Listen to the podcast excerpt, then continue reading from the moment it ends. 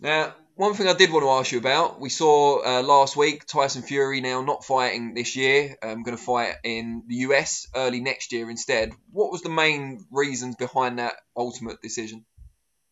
Well, there's a couple of things. It's financially, but at the end of the day, financially didn't stack up from the times that the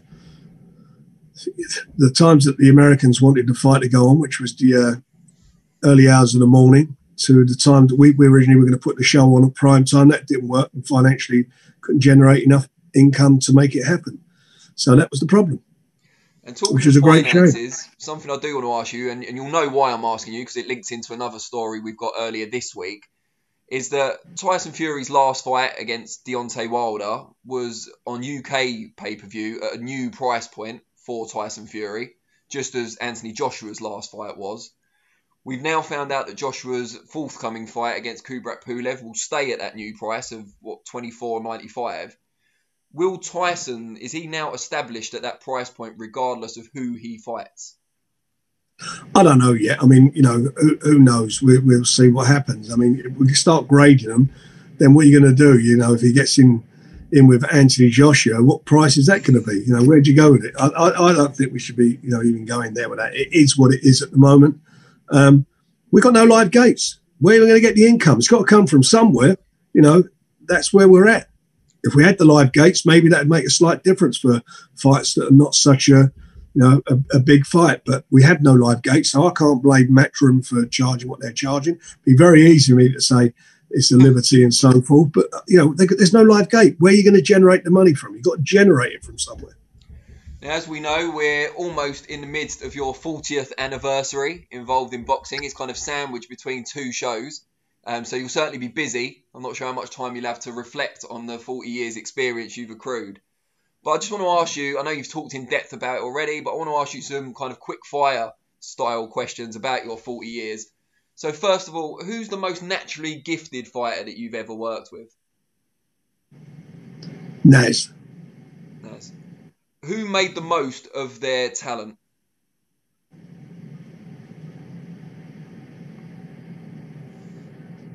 I would say at the moment, well, it's a toss-up because he's still fighting.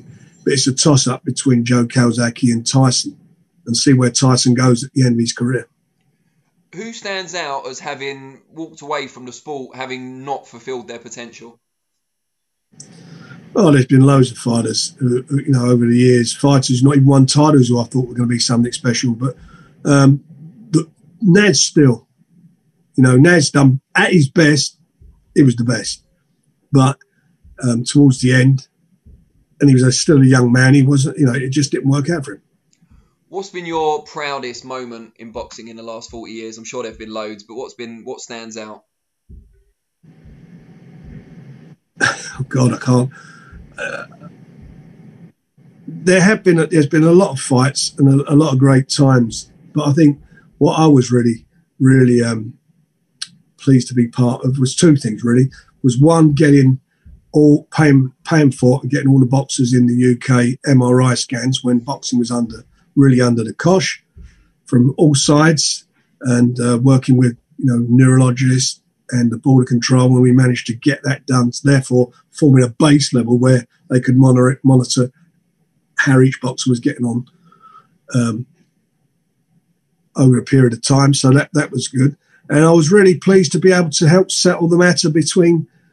And I never promoted him, by the way, between Michael Watson and the boxing border control, which I thought was an awful time for boxing, and I thought he was treated extremely badly, and he didn't look like he was going to get any money out of it, and he was solely needed it, being incapacitated and being as bad as he was. So I was quite pleased to have helped and maybe been instrumental of settling that matter to enable him to have a better life and enable the board to continue. And your biggest regret? Probably doing those things, because after I'd done them, everybody said I had the ball in my pocket. Which I didn't. No, my biggest regret, look, I got no regrets because I don't think about things like that. I think if things go wrong, they're things to learn from, and I turn a regret, if you want to call it, into a positive and learn from it and move forward. who's been the biggest pleasure to work with over the years? It doesn't have to be a boxer. It could be someone in the office. It could be a manager, trainer, whatever. Who's been the biggest pleasure to work along? I loved working with Ernie Fossey. You know, Ernie was, from day one, he was one of my mates. He knew boxing backwards. He passed away. Dean Powell, was great in my office. I can read your whole rostrum there. You know, Andy Allen, Emma, Headley, you know, all the guys. Working with my kids is great. And a stack of fighters, but I really did enjoy working with Enzo Machiavelli. Okay, he'll love that. And who's given you the biggest headache? Biggest headache, God. Do you know who gives me the ones who give me the headache? The biggest headaches, the one who wastes their talent. Tony Collins, Mitchell Smith. Fighters that they really, really do give me a headache. The rest of it is what it is. That's what gives me a headache. Well, I hope because you've got your such talented fighters. They were both of them. Their man's a few others. I'm sure I can. You know what bring to my mind, but those two especially, they were really extraordinary talented fighters who just didn't have discipline. Well, I hope you've got your paracetamol stocked up, because apparently Mitchell Smith's going to meet you early next year on the comeback trail. So. Well, I'd like to. I've got no problem sitting down with him, and you know I quite liked Mitchell, but you know he's been out a long time. He's got this boxing is an unforgiving sport. You can't, as was it Martin Bauer said, you can play sport, but you can't play boxing. Well, congratulations for the 40 years. Obviously known you for about 10 or 15 of them now, but it's mostly been a pleasure. I can't say we've never butted heads, as I'm sure you have with plenty of other people, and so have I, but no one respects what you do for the game more than I do. So congratulations, and here's to many more years. Thank you, Dan. It's been a pleasure butting heads, mate. Okay. Yeah. Brilliant. You look after yourself. And you, Frank. Take care. Bye-bye. Thanks, Dan. Cheers, mate. Bye.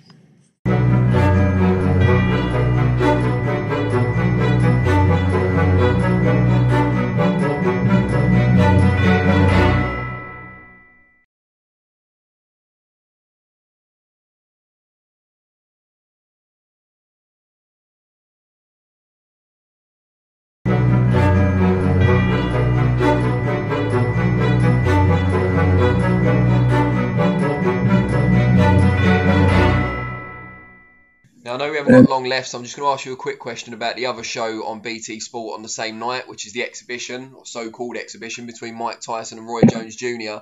And as we haven't got long, all I'm going to ask you is this. Would you fancy fighting the winner? No. At this stage, I wouldn't fancy fighting the winner. I love both fighters. I think both fighters, I hope they represent themselves best they can. But we also need to remember they are in their 50s. So it's like us judging Usain Bolt on a sprint when he's 50 and he only runs 12 and a half seconds. You know, you could say, you've disgraced yourself. Look at that time. It's embarrassing. No. How about if you get out Carl Lewis, Limper Christie, and get them all to run when they're 50? It's just, okay, this is how they run now when they're 50. So as long as people aren't trying to judge them for how Mike Tyson was 35 years ago, I think we'll be okay. I definitely feel they'll be in as good shape as they physically can be. I just believe the fact that Roy Jones Jr. has had 32 fights in the last 20 years is very notable. And Mike Tyson's only had 8, of which he's only won 3 in the last 20 years. That's not the best resume going into a fight in your mid-50s against a guy who's been as active as Roy Jones. And not only has he been active, he's one of the most defensive geniuses and specimens ever to walk the earth. And if anyone could somehow get a wind back the clock, you know, Roy Jones for 8 2-minute rounds, what they're boxing, I think you'd do that. Mike Tyson, I think, maybe roll back the clock for 5-10 seconds twice a round, maybe, and then that's it. I don't believe he's going to have many bursts. Yeah. I think the first burst, and how much rest he needs after this. Let's say he pins Jones against the corner. He's been hitting the pads like he's doing. I've seen some fantastic pad and bag work from Mike Tyson, but I've only seen it in 2 or 3 second bursts. Yeah. Well, and they've all been cut together, and he looks fantastic. I want to see what happens when Mike Tyson lets his hands go for 10 seconds, pins Jones against the ropes. Roy Jones is going to have got a very, very good defense, good eyes. He can see what's coming, and he should be able to see Mike Tyson's shots coming because he's a lot older and a lot slower. So after Mike Tyson's let off that first barrage, how long is it going to be before he can throw his next? And in that gap where he's recovering, how much damage is Roy Jones going to be able to do with him? Peppering him with that jab, showing the lead left hook and catching him with those shots. Maybe a hit in Mike Tyson's body. When was the last time Mike Tyson took some heavy body blows? You know, although he looks fantastic, but there's a conditioning that's required to be able to absorb the abuse that a professional prize fighter takes. I'm not sure how much over the last 20 years he's done. One training camp in 20 years of, you know, not much real activity, particularly coming off a couple of really heavy losses, Kevin McBride and Danny Williams. That's not the best preparation for any. But then again, Roy Jones is obviously in a similar boat. He's coming off, you know, a lot of victories over guys that, obviously not in Mike Tyson's league, but he's been active. He's been through training camp. He's been in there. He knows what it's like to warm up, get in the ring. He knows what it's like to get hit. You know, so I'm just heavily favouring Roy Jones Jr. in this fight. Obviously, way past his very best, way past his best. But he just seems like the guy who's been in boxing and's been in the gym, been doing seminars on boxing. He's been doing some training with Chris Eubank Jr. So he's in there. He's working. He's in the game. Mike Tyson's kind of stepped away from it over the years completely and utterly. Started up a weed farm and all that. I'm not sure about his cardio going into the second half of the fight, going into that fifth round. But I don't think it will. If it does go into the fifth round, I don't see that being very beneficial for Mike Tyson. Mike Tyson needs a first round knockout, latest second round knockout, because if he doesn't, I believe Roy Jones will just have some fun. I think Roy Jones will be able to have some fun in there against a static target who might not have the engine. Brilliant. Well, always a pleasure to talk to you, David, and an education, and enjoy the rest of your day. Thanks a lot, mate. See you soon. Cheers, mate. Take care.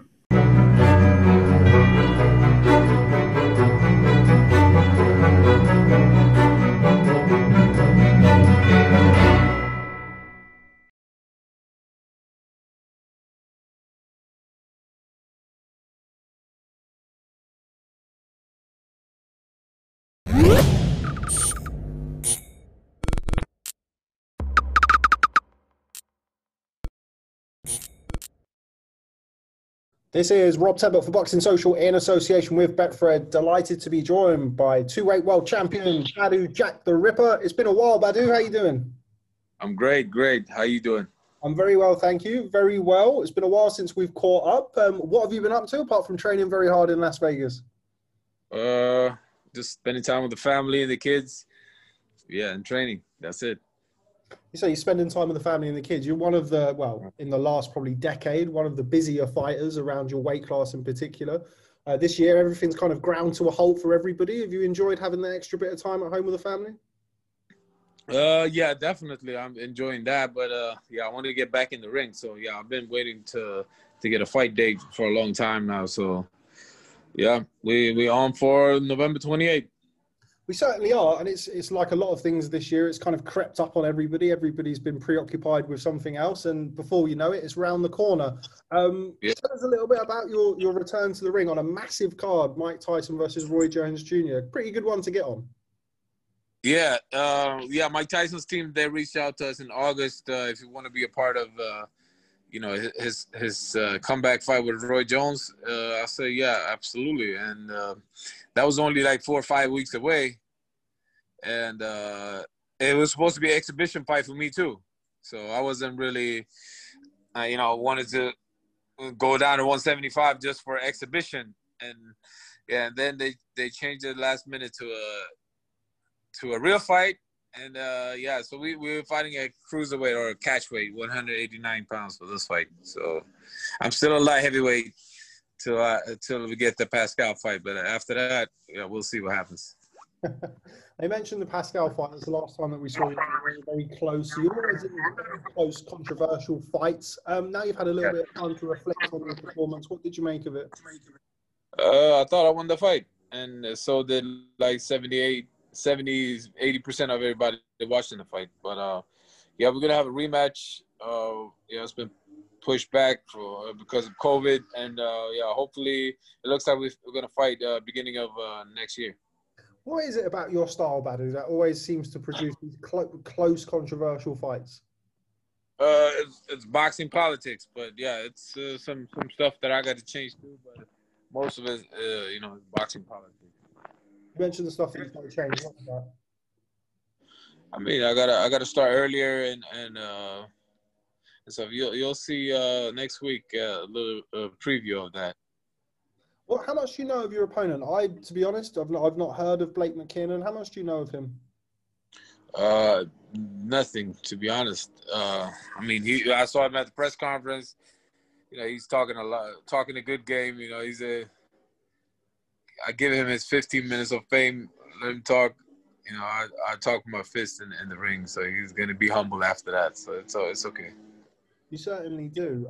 Talk to me a little bit about preparation for this fight. Obviously, you've been joined by a certain Mike Tyson. Vidal Riley, who I know that you know very well anyway, has also been around the camp. What's that been like? You've got the present, which is you, the future in Vidal, and forgive me, Mike, if he's within earshot, but, you know, the past in Mike. What's training camp been like this time around? It's been a good camp, actually. I have a new trainer, Jonathan Banks. I've been working with him a lot, and I feel great. Yeah, I can't wait. I'm in great shape. I've been throwing a lot of punches, combinations, everything, so we're looking good in camp. What was the reason behind the change in trainer to move over to Jonathan Banks? It was actually my old trainer, Lou DeVal, which we're still cool, we're still good friends. Yeah, he said he missed his family, he wanted to move back to New York, and yeah, he was kind of tired of all the times that we've been robbed.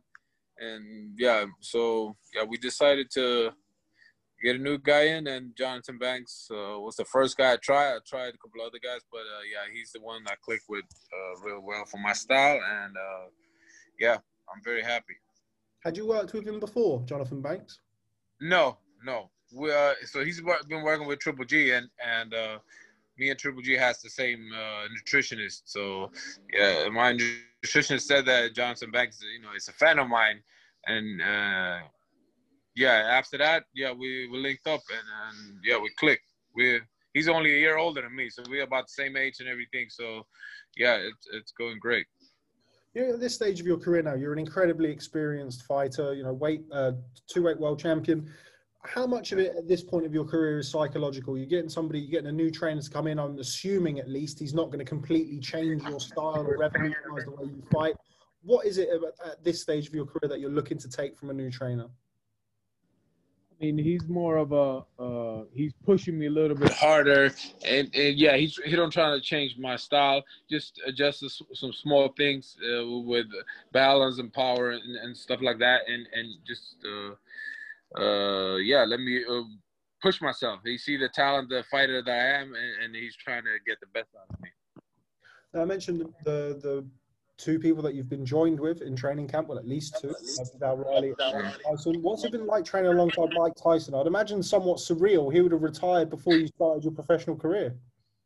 Yeah, he retired in 2005. So, yeah, I actually started amateur boxing in 2001. So, yeah. Yeah, I mean, both Roy Jones and Mike Tyson was my favorite fighters growing up. So, yeah, I haven't really seen him training. He saw me training. We was there only one time, but yeah, he looks like he's in great shape. And I mean, it's an exhibition, but with Mike Tyson, you never know what could happen. You say that's something that's been kind of repeated, the fact that it's an exhibition bout. Now, yeah. Mike Tyson and Roy Jones Jr., two of the most established legendary fighters of many, many a year, surely they're going to be too competitive for an exhibition. Yeah, I mean, and I don't think Mike Tyson could take it easy. And, I mean, Roy Jones is no punk either, so he's going to try to respond to whatever coming at him. But, yeah, hopefully I'm in good friends with both of them, so hopefully none of them get hurt. And yeah, they doing this for charity like myself. So I mean, at least what I heard. So yeah, hopefully everybody have a good night. Before we come on to your charity work, I'm always very keen to talk to you about your foundation. Mentioned Vidal Riley, somebody that you know well. You obviously work with Amir Abdullah, both of you. What's it been like having him around recently? He's again kind of coming away from what he's, he's trying to distance himself from kind of YouTuber boxing now and really carve out his own professional career. Have you noticed the change in Vidal? Yeah, he's very skillful, very talented. We actually the first time we sparred with him, yeah, like a month or 2 months ago. So yeah, he's his future is very bright, and yeah, he's very athletic. He just got to stay focused. Yeah. Don't worry too much about YouTube and just stay focused. You know, he could be a world champion one day. Yeah, I think it's a tip as well. I think we're going to get on YouTube sometimes. As I mentioned, the Badou Jack Foundation. What have you been up to? I'm always very keen to hear what you've been doing, your various charitable exploits around the world. What's the latest with the foundation, Badou? I haven't been able to do too much since, at least not traveling, since the pandemic. But we're working on working with foster kids. We're gonna start something with foster kids here in the United States as well. And yeah, we're gonna keep doing what we're doing with refugee camps and the orphans and everything. So yeah, so all the proceeds from this fight, yeah, is donated to my foundation. So this is not a regular event. This is not a regular fight. Of course, it's a fight in the ring. I go in there to hurt my opponent, but yeah, it's a little different. I fought 8 world champions back to back, or future or former world champion, and yeah, this is a little different. It's an 8-round fight, but this is for charity. You mentioned the Jean Pascal fight, the Jean Pascal rematch that you're looking at in the future. I mean, forgive me, but you have been around the block for a while. You've been in some great fights, some tough fights. Is that kind of, is that as far ahead as you're thinking? I mean, I don't want to utter the word retirement, but you are coming towards the end of your career. How much is left for you to achieve in the sport? I mean, I feel like I haven't took a lot of punishment. I've been in tough fights, but I haven't took a lot of punishment. And I mean, I got a cut, but other than the actual headbutt, he never hurt me or nothing. So I feel fresh. I feel young. I mean, I'm throwing a lot of punches. With my new trainer, everything feels great. So I take one fight at a time, of course. And then we see what's going on. Maybe I move up in weight to the 3rd weight class. We'll see. Would you consider moving up to cruiserweight? Yeah, definitely. This fight is at cruiserweight next week. So, or cash weight, 189. But yeah, no, I walk around heavy, so that it won't be a problem. And I would like to become a 3-division world champion and be able to eat a little better and put some weight on. Yeah, why not? Especially now when you get a little older, metabolism is not working like it did 10 years ago. But I mean, I can still make one light heavyweight, but we'll see what happens. First this fight, then Pascal, and after that, we're going to make a decision on what we're going to do. Okay, well, before I let you go, Badou, I do appreciate your time when you're so close to the fight. Mike Tyson versus Roy Jones Jr., what are we going to see? I think a lot of people underestimate Roy Jones. He's still, a great fighter. But Mike Tyson, if he lands one of those big shots, it could be over. But if they just do, exhibition, I mean, I'm looking forward to it. Both of them are my friends, and I'm a big fan of both of them as well. So may the best man win, even though it's not a winner. May the best man win, but let's hope that they both come out of the ring as safe. Healthy as they went into it. Badou Jack, always a real pleasure. Thank you very much for speaking to Boxing Social, and I look forward to seeing you in action next week on the Mike Tyson Roy Jones Jr. undercard. Thanks, mate.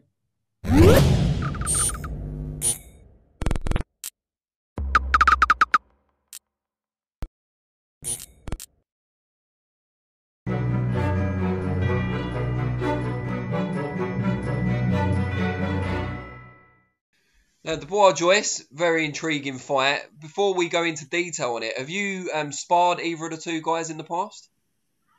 No, I haven't. I haven't sparred either of them. No, but you just missed Joyce, obviously, on the GB setup as well. He must have come in a few years after you won the bronze and turned pro. Yeah, I think he was the. He come in after Joshua, I think, didn't he, Joe Joyce? So, I think he was there at the same time as Joshua, but Joshua went to the Olympics, and then he became the #1 after that. Okay, yeah, so okay. Maybe a few years after you. Years after, yeah.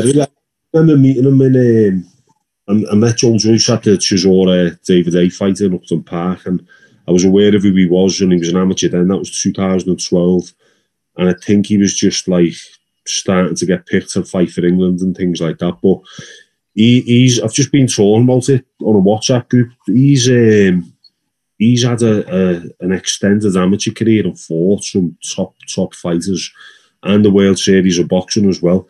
And the thing is with Joe Joyce's amateur career. Was the 3 3-minute round, so it was a bit of a more smooth transition, easier transition to the pros, especially with the WSB experience than what, you know, myself and the lads who turned pro my time will have had. And I don't know how many fights he had, 9 or 10. 10, I think. But if you look at his record, you know, remains to vain after a few fights. It's no joke. It's not, you know, if, you know, people can go, oh, Deontay Wilder knocks Stavane out in the round, but, you know, that's heavyweight boxing, and you get it on the chin at the right time, especially early doors, and you caught cold. Especially someone like Deontay Wilder, then you're going to be in trouble. But then Joyce given an absolute pasting, and it's his intensity that he fights at, and his unconventional, unorthodox style which can throw people a lot. Brian Jennings is a top operator. Being in with Vladimir Klitschko, I think he's only lost to Vladimir Klitschko and Luis Ortiz. So yeah, Luis Ortiz when he was on fire, you know. Although didn't he lose to Oscar Rivas as well just before? And Rivas, but all top fighters, yeah. And Joyce is getting in with them after. You know, he hasn't even had 10 fights. So, and I believe he is an Olympic gold medal winner, really. So, he's going into the fight, in my eyes, as the favourite. He's got everything on his side, for me, apart from one-punch knockout power and youth. But I think this is a fight where youth isn't going to be an advantage. I think experience is going to come into play. You know, I don't know whether they sparred much on the GB setup as well, but they must know each other a little bit. Yeah, they sparred on a few occasions, but they don't really take much from it. Like, Dubois doesn't seem to think much about it. That might be because he fucking got it. That ass. Bells ringing. No way. Do you know what, though? On a serious note, I don't think I've looked forward to a fight like this. I've been looking forward to it since I got it announced, so... I'm just made up it's going ahead in the circumstances we're in, because it's a fucking great fight. It's a great fight, and you've got to take your hat off to the two of them for just going, yeah, let's do it. You know, let's take a chance. Winner goes on to better things. Loser, you know, as long as they lose gracefully and are gallant in defeat, will come again and probably the stock will rise anyway. I think Joyce has got more to lose than Dubois, because of the age thing, yeah. But you know, I really believe that Joyce has been underestimated. You know, I'm going to have a bet on him to win inside the distance, and that's not, you know, nothing against Daniel Dubois. It's just that I think it's a fight that's there to be won for Joe Joyce, but I still think Daniel Dubois will go on to big things. Despite the fact I think he's going to lose on Saturday. You know, he can lose and then still go on and win a world title. You know, but if he beats Joyce, he's the real deal, isn't he? In my eyes, if he beats him, he's the truth, because you listen to any of the top heavyweights like Anthony Joshua, Tyson Fury, you never heard Joe Joyce's names on many people's lips, because he's going to be avoided, isn't he? So, that's off to Dubois for going for it, and if he does it, then he's definitely the next big thing, isn't he? One thing I wanted to ask you about with Joyce, he's only had a small number of fights as a pro, but he's had, I think, 3 or 4 trainers now. He started off with Ismael Salas, he's back with him again for the last fight for Dubois. But is that a sort of good thing in that he's moved around, tried to learn from different people, or does it show that he fails to settle or that they can't mould him the way they want to? Yeah, it's a good question, that, because he is a bit of a unique... He's got a bit of a unique style. He's not very textbook, is he? but I think that works in his favour. So he's done something with Adam Booth. Now, I don't think he was. Adam Booth was the right fit for him, because I think Joe Joyce isn't an explosive fighter. He's more like a diesel engine, if you will, that'll just keep going and going and going. Yeah, whereas Adam Booth, his fighters, a lot of them are fast twitch reactions, you know, sharp and you know, relying on the reflexes and that way. In Joe Joyce, that's not to say Adam Booth can't train someone who hasn't got them reflexes, but I just thought if Joe Joyce had started trying to do that, it'd take away what he's good at and what he knows, and that's just like being like a dynamo, just like a juggernaut, which is his nickname, innit? So yeah, it's difficult to say really. It's a matter of whether he's left the trainers because he hasn't felt comfortable doing what they're telling him to do, or he's wanting to pick bits up off different one. And if he can do that and make it work for him, then he's a clever man, because I don't really know many fighters who've done that and really succeeded at the end of it, who've floated down different trainers. I don't really know of many. Most of the time, they've been with one or two and got to where they needed to go. But yeah, Salas is obviously a good trainer, and obviously Joe sees something in him because he's gone back to him again. So yeah, it's an interesting one. Now you're back in Joyce, as you've said, inside the distance. You're even going to put your money where your mouth is, which is brave. Yeah.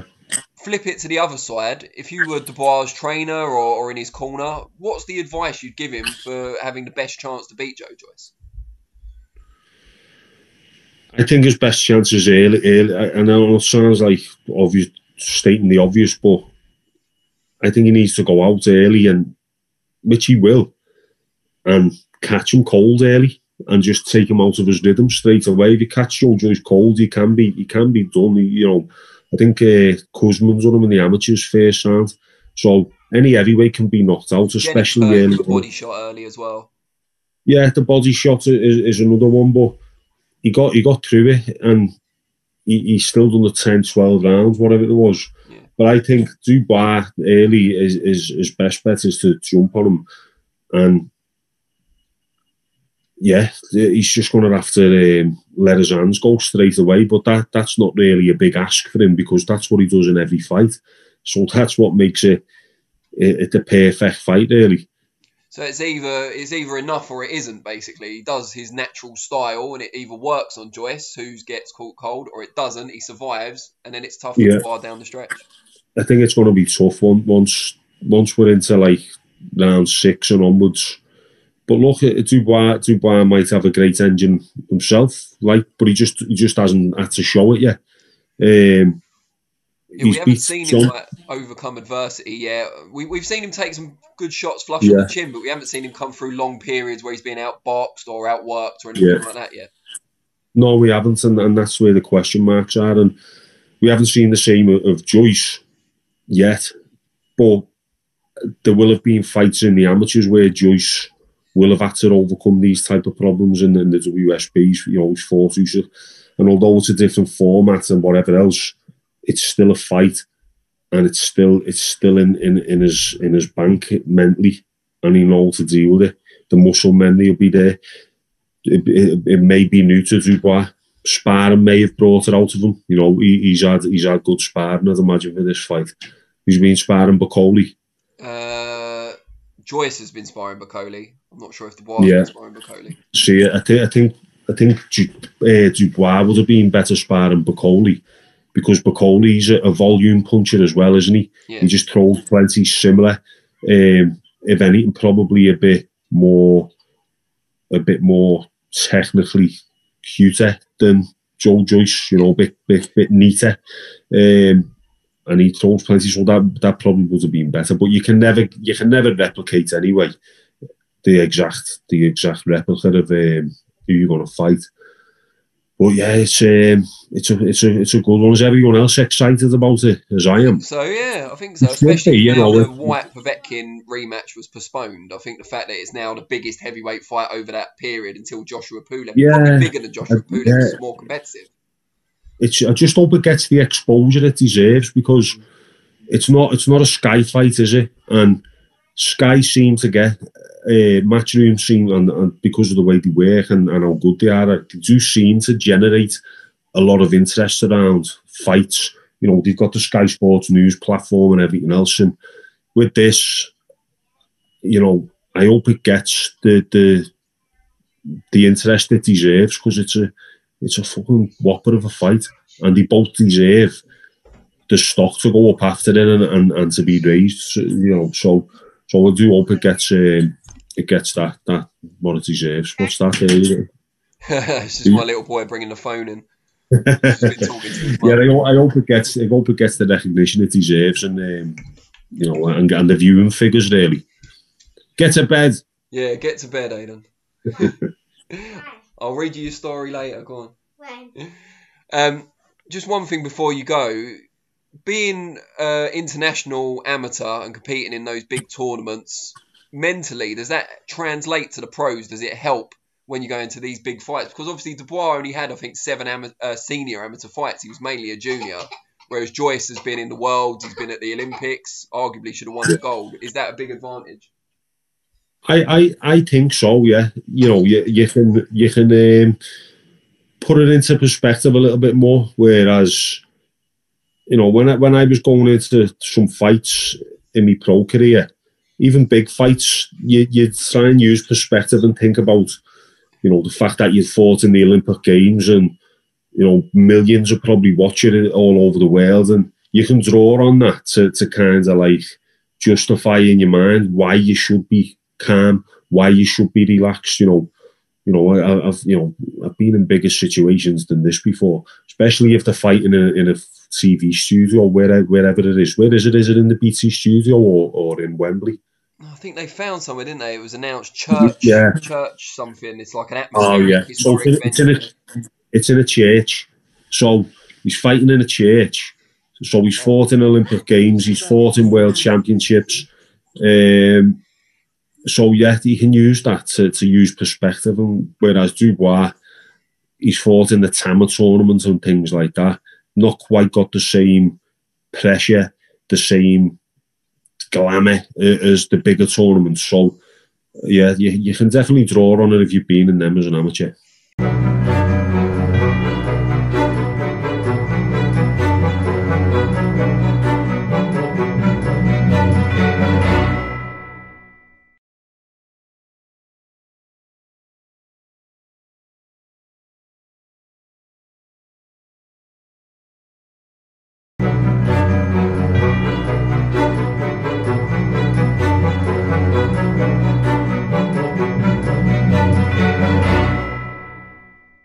Danny Flexen here for Seconds Out. Delighted to be joined once again by Lou DiBella for the latest DiBella's Digest. And Lou, as always, I'm going to start by asking, how has your week been? No comment, Danny. Let's talk boxing.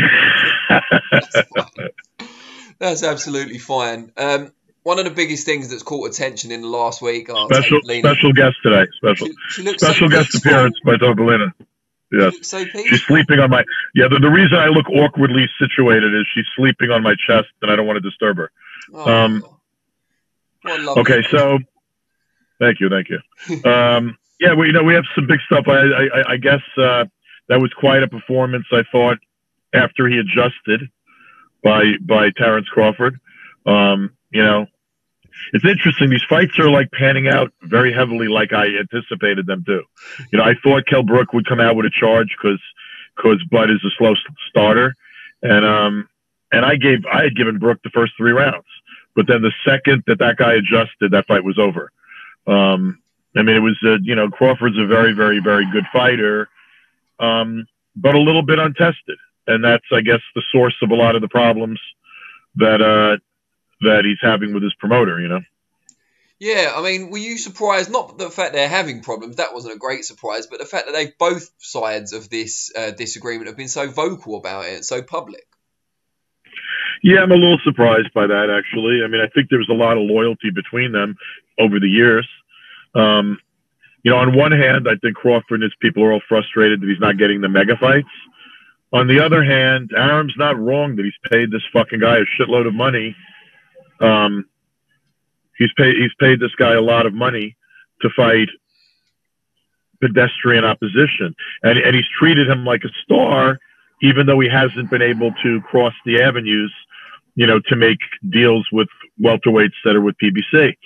But, you know, in terms of how Crawford has earned and the number of people that have seen him fight, you know, Top Rank's done pretty well by him. I was a little bit surprised that I think Arum, look, you got to give Arum a little slack. The man's in his late fucking 80s and he doesn't give a single fuck, you know, but also when you're in your late 80s, you're just different, man. You're chippier and you don't give a fuck. So I cut him a little slack, but I was a little surprised. I think he went overboard. You know, I think that Bud's also hitting that point in his career where those big fights have to happen or he's going to be on the wrong end of his career. You know, so I don't know. It's going to be interesting to see how it plays out.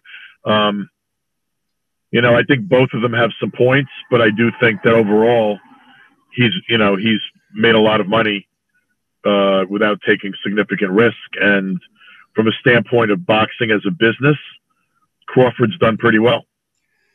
Something they talked about publicly again, but something that seems to suggest that, or hint at a broader topic in boxing, is that Arum was comparing Crawford to some of his other fighters, Teofimo Lopez being one of them, and basically implying or even saying outright that Crawford doesn't do enough to promote himself and to put himself out there. And then a lot of people hit back on social media. I think Crawford's wife may have been one of them, saying, you know, it's the promoter's job to promote the fights. You know, promotion is his realm. Where do you sit on that? How much responsibility should a fighter take to build his own brand and his own drawing power, revenue power?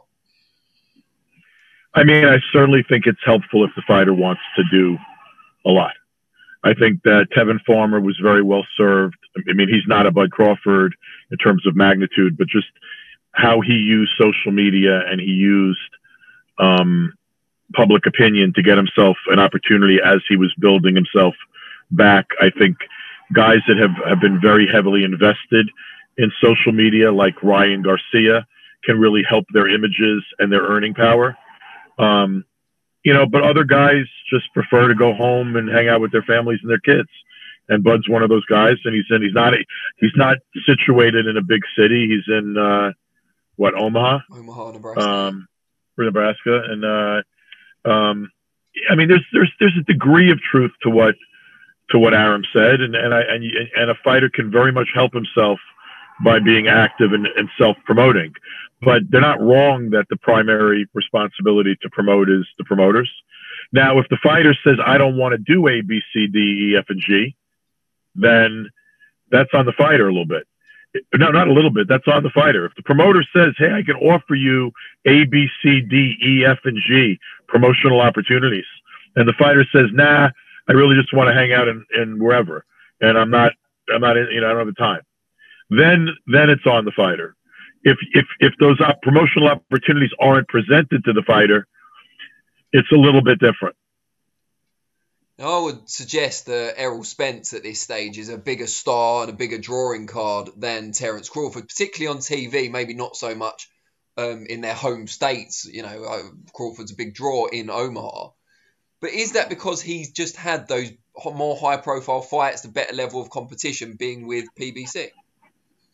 Well, he also had more eyeballs, you know, I mean, but then again, that's not quite fair because Crawford had eyeballs too. Crawford's fought a number of his fights on ESPN. Yeah. You know, I don't think Crawford ever did an audience like the 6 million people that saw Errol Spence when he fought after the Olympics. But, you know, you know, they both have gotten a very fair share of exposure. Spence is big in Texas. Dallas is a major market. Omaha's really not. That's not Bud's fault. But, you know, look, a fighter does himself a lot of good, and a fighter has a responsibility to try to make himself someone people care about. Fighters are entertainers. I've said that too many times. Fighters are entertainers. And fighters have to realize that it's a subset, boxing and sports, of the entertainment industry. You could be a lesser fighter, but if more people care about you, you could be a star. And you could be a great, great fighter, and if no one cares about you, you're not a superstar. You might be pound for pound, but and you don't cross over to the casual fans or the general public.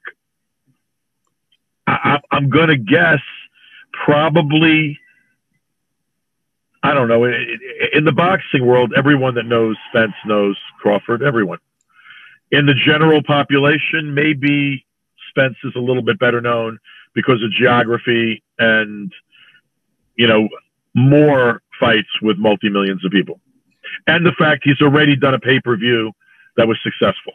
So I just wanted to ask the next thing I was going to say. Are there any non-PBC welterweights that Crawford could have fought, in your view, over the past couple of years that would have increased his standing to any degree?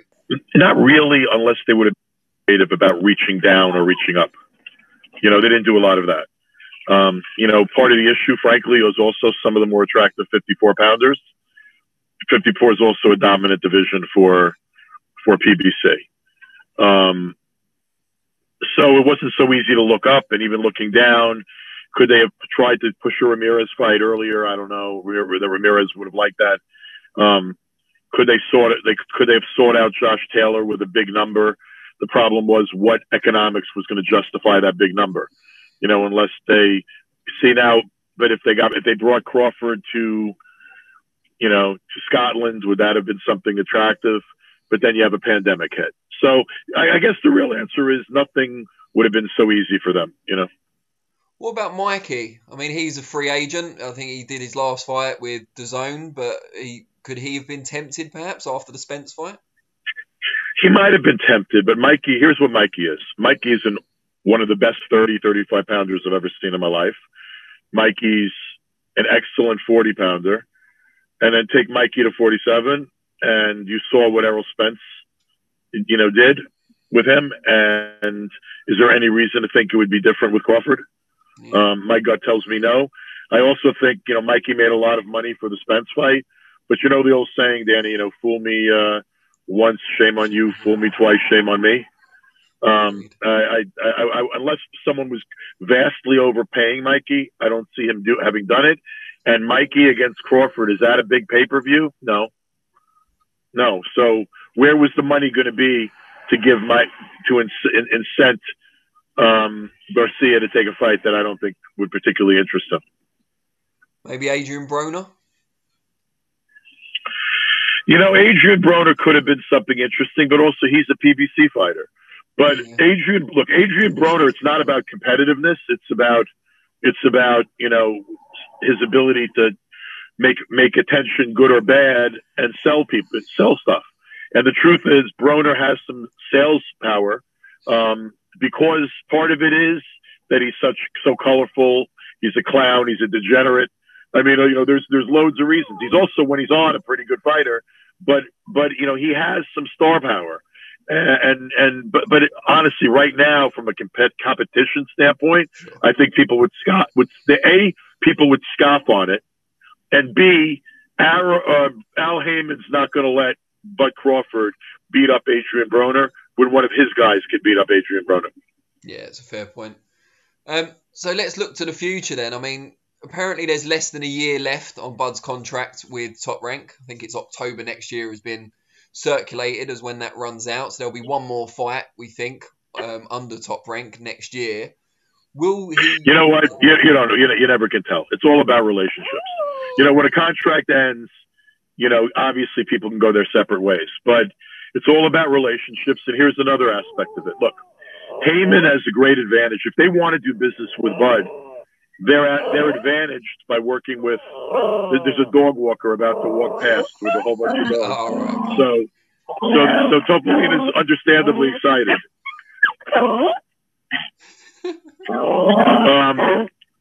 Here, calm down, girl. Here's the thing, though. Most of the natural big fight opponents are with Haymon and PBC.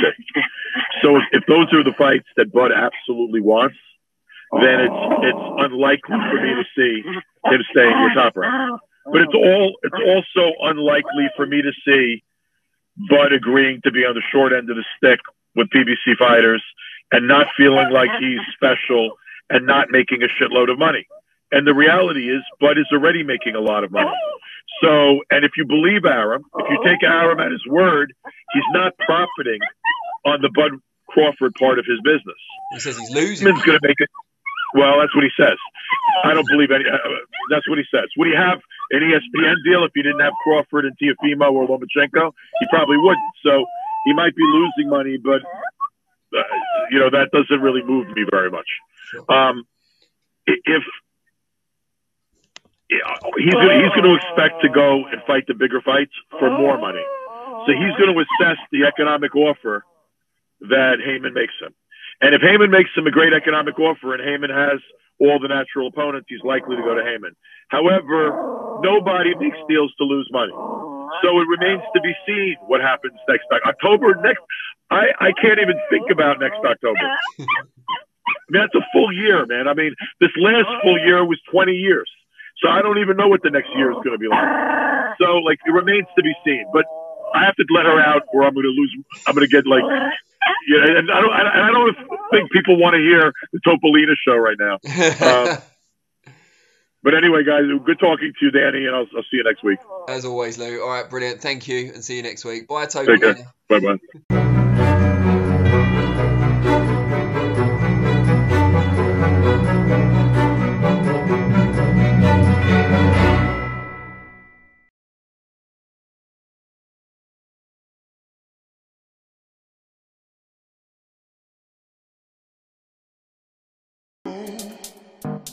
Is your debt causing you sleepless nights? Knock your debt out with Debt KO. And your debt won't be the only thing keeping you up at night. Debt KO, free, impartial advice on all your debt.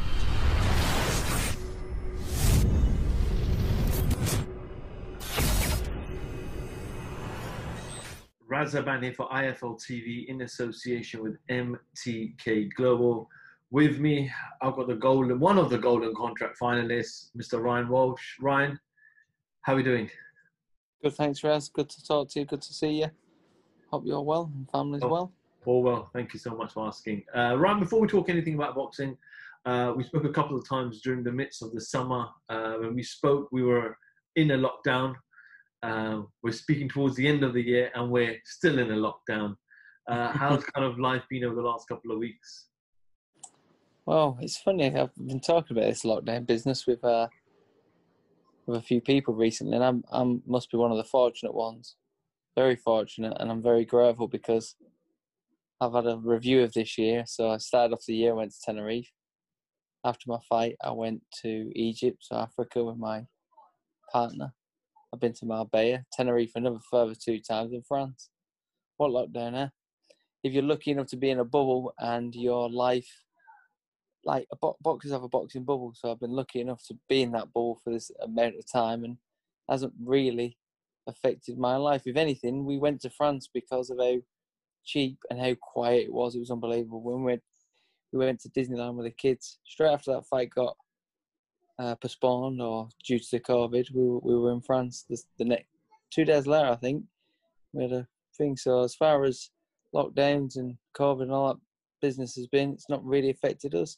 And I don't think it's really affected the world in general, because the numbers I'm hearing is 99.7% of people who get COVID are fine. So it's a crazy time to be alive. It's a crazy time to... I'll never be able to explain this to my children, ever. And I don't think about all my grandchildren. I'm still baffled. And the best thing is, I don't remember. I don't know if it was with you or with Sky. Me and Jazza was having our opinions on it. I'm telling everyone I'm immune to COVID, and he's telling everyone it's bull. He's the first British boxer to fail the COVID test. You couldn't write that, could you? You just couldn't write it. We'll come on to that in a minute. Ryan, just want to get your opinion. You started off boxing grassroots in your local amateur club. The government announced this week financial packages for certain sports. Yeah. Boxing, I think ice hockey, sorry, not boxing, football, I was gonna say, horse riding, etc., etc. They left that bottom, which is a huge surprise. I'm happy you brought this up because my brother sent me the picture, so I'm looking through. and they've a couple of million here. Football got 26. Wow, like football need money. And you're going through. I then realised you've got money on horse racing. So a horse is more valuable than a human, us boxers. Then you've got greyhounds. The last one I seen was a greyhound, 1 million. Now, I don't begrudge the greyhounds, the dogs, and the horses, and all the other sports game money, badminton, whatever. But you're telling me you're going to put animals before humans when you're going to dish out, especially the grassroots. And if we're going to talk professional as well, I had this conversation with a pro yesterday. When you start as a professional, you're either all in or nothing. And then if you're lucky, you've got a sponsor who help you be all in. They're the people. When you become a professional boxer, you become a self-employed person. You're your own entity in business. Tell me that they don't need more help than on that whole list. The people who need the biggest help is that small business, which is a professional boxer. You're your own entity. You're a self-employed business. And like I said, without sparring, you're getting nothing. The government do what they usually do, pretend that. I think boxing hurts itself, though, because we haven't got one organisation, let's say. So they don't know who they're going to give the money to. But there's a lot of self-employed boxers. And most of, I'd say, probably about 80% of the starting boxers are the ones with sponsorship and a medal behind them, going to boxing 50-50. So you've got full-time jobs and boxing. So when I seen that list, I was disgusted, but not surprised. This is the usual with boxing. And you know what really pisses me off? In 2012, we had 10 athletes go to the Olympics in boxing. We come back with 5 medals. 3 of them, I believe, were gold. Anthony Joshua, Nicola Adams, and Luke Campbell. And that's not enough to get us some recognition, because that's the grassroots, isn't it? That's the ultimate of grassroots, an Olympic medal. They've done us proud, and, well, look what's happening. I don't know what sport England get in any of this, but as far as boxing in general goes, the government have just stuck one up us, haven't they? Is that a big problem you mentioned there about who does that money go to? You know, top of my mind, does it go to the British Board of Control? But is that the problem we've got in boxing, where we don't have a Dana kind of White who there's one UFC and he runs everything completely? Definitely. I mean, I say this to a lot of people. Basketball has the NBA, American football has an NFL, football here has FIFA, and then the Premier League, and it all filters through. That's going to change soon. This COP is going to change all that. From what I'm hearing, there's going to be a Champions League, basically, of teams around Europe, and so we're in the midst of massive change at the minute. So it'd be nice to have somebody in boxing speaking for us and talking about the outrage of that, because it is outrageous. You're giving dogs and horses money before you're giving humans, and it's terrible, really, isn't it? Not shocking, though. Not this year. Nothing's shocking this year. Nothing's shocking anymore. Anything's possible. Well, let's just hope that through... I know there's a lot of GoFundMe pages and a lot of petitions going on at the moment, so let's just hope the government can retract on this bizarre decision. Ryan, let's go back a couple of months. I spoke to you in the summer. The date was September. I can't remember the exact date.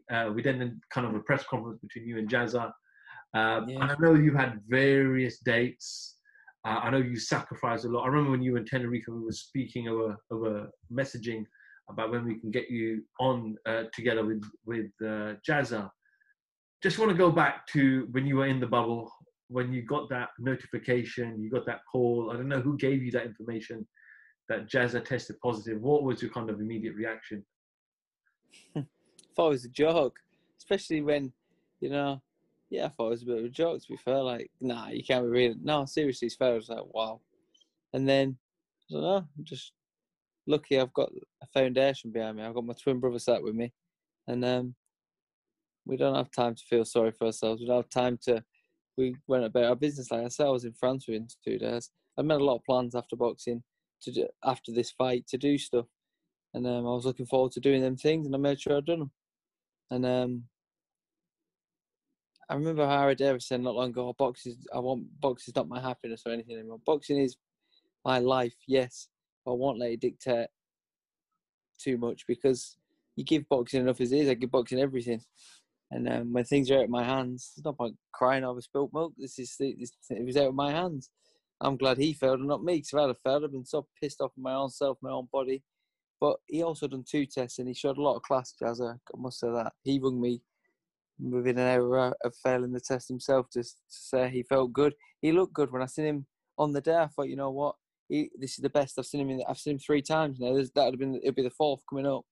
And I thought he looked a little bit trimmer. He looked, you know, he looked ready. And he said to me, he was in the shape of his life. So he's had a few more weeks to get ready. Hopefully, there's no lasting effects from the COVID, and we get a cracking fight.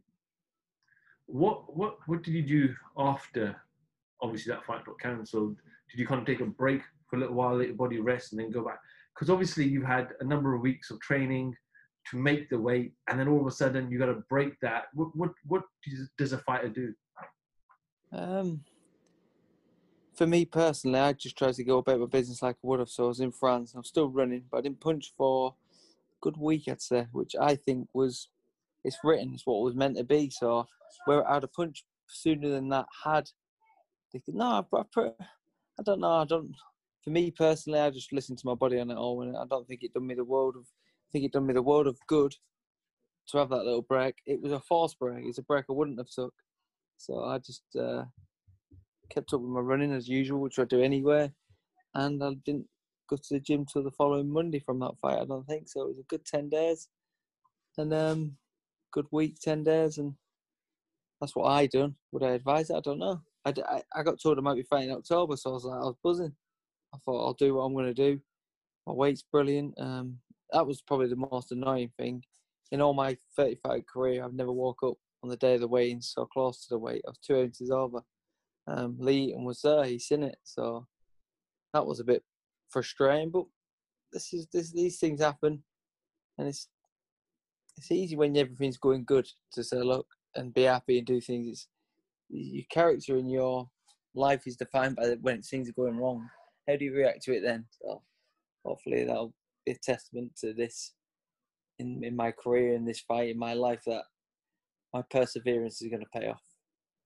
9-10 days away now, not far away from that December 2nd date. So are you like excited and positive, or are you like, oh, this fight's already been called off 2-3 times already for different reasons? What's kind of going? I'm beyond excited. I can't wait no more, you know. I want to enjoy Christmas, and the only way to enjoy Christmas is to have this fight. Do you know? I clearly see. I have a vision. I have a mission. I tell everyone this. I don't dream no more. Dream is when your eyes are closed. So my eyes are wide open. I know what I can see. It's just a case of just waiting a little bit longer. I mean, 9 days. It's ages, and it's not. It's compared to what it's been. We're looking at 9 months since I last fought and he last fought. We're looking at nearly 9 months, I believe. So it's insane. It's been an insane year, an insane roller coaster. But yeah, I am excited. My only stress, my only worry is exactly the same as last time. A stupid COVID test. So my hands instead of his hands, he had the COVID, right? He would have passed any medical on the planet other than the COVID test. He'd have passed every one. He didn't even know he had it. He's one of them asymptomatic people. So everything that's in my hands, I'm excited about. Everything out of my hands, yes, there's a stress and a worry and a hope. And people constantly say to me, oh, good luck. And I said, no, please. Just no bad luck. That's all I said last fight, and it's exactly the same this fight, because that was bad luck. That was it. I've met my own good luck. Of course, yeah. We've seen MTK put on a couple of shows now. We saw the Golden Contract Super Lightweight, which O'Hara Davis won. We've seen Eddie Hearn do his fight camp and bubble, and now at Wembley Arena. We've seen Frank Warren do stuff at BCC again. You've kind of get the vibe from the TV without the fans. And I know I mentioned this last time, but is that going to make it a different fight? It could well do. It could well do. It's got a far more sparring atmosphere, feel from what I've seen.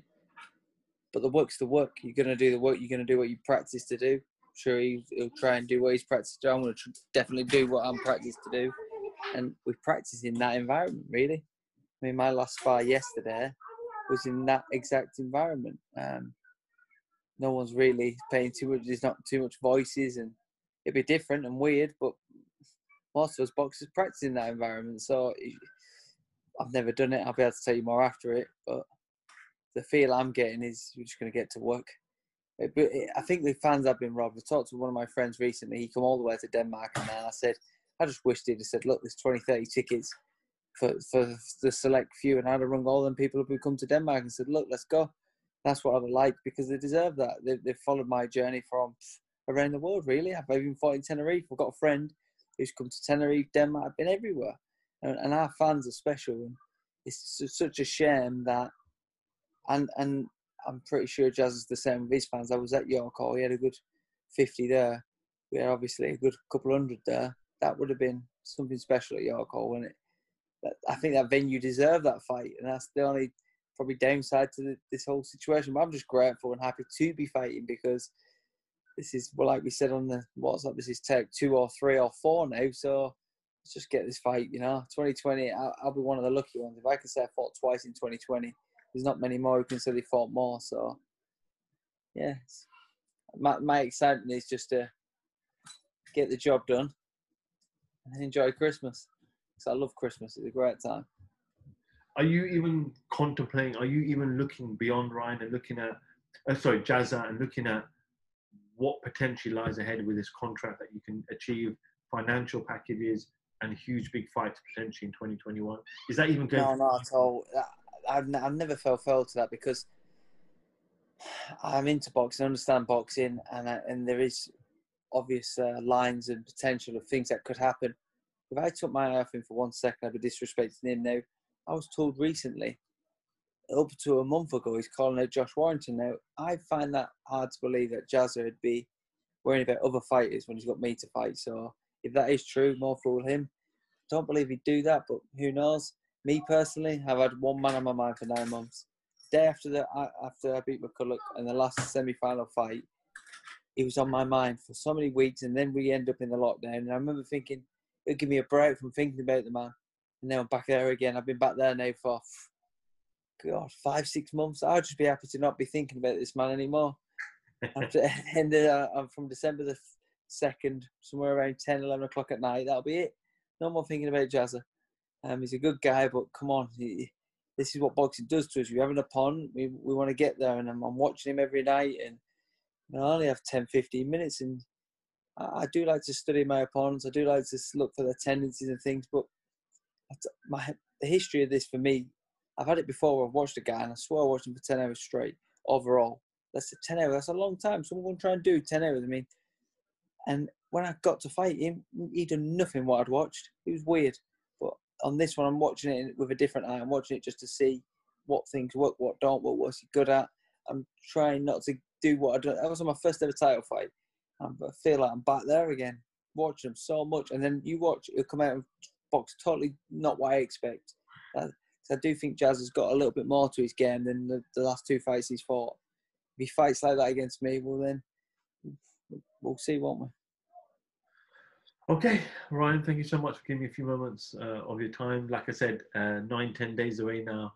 And let's hope the fight will happen. It's a great card as well. A lot of young talent on the undercard. Wish you all the best in the last kind of week and a bit in preparation, and I'm sure we'll be catching up with you in Wakefield. Lovely Wakefield.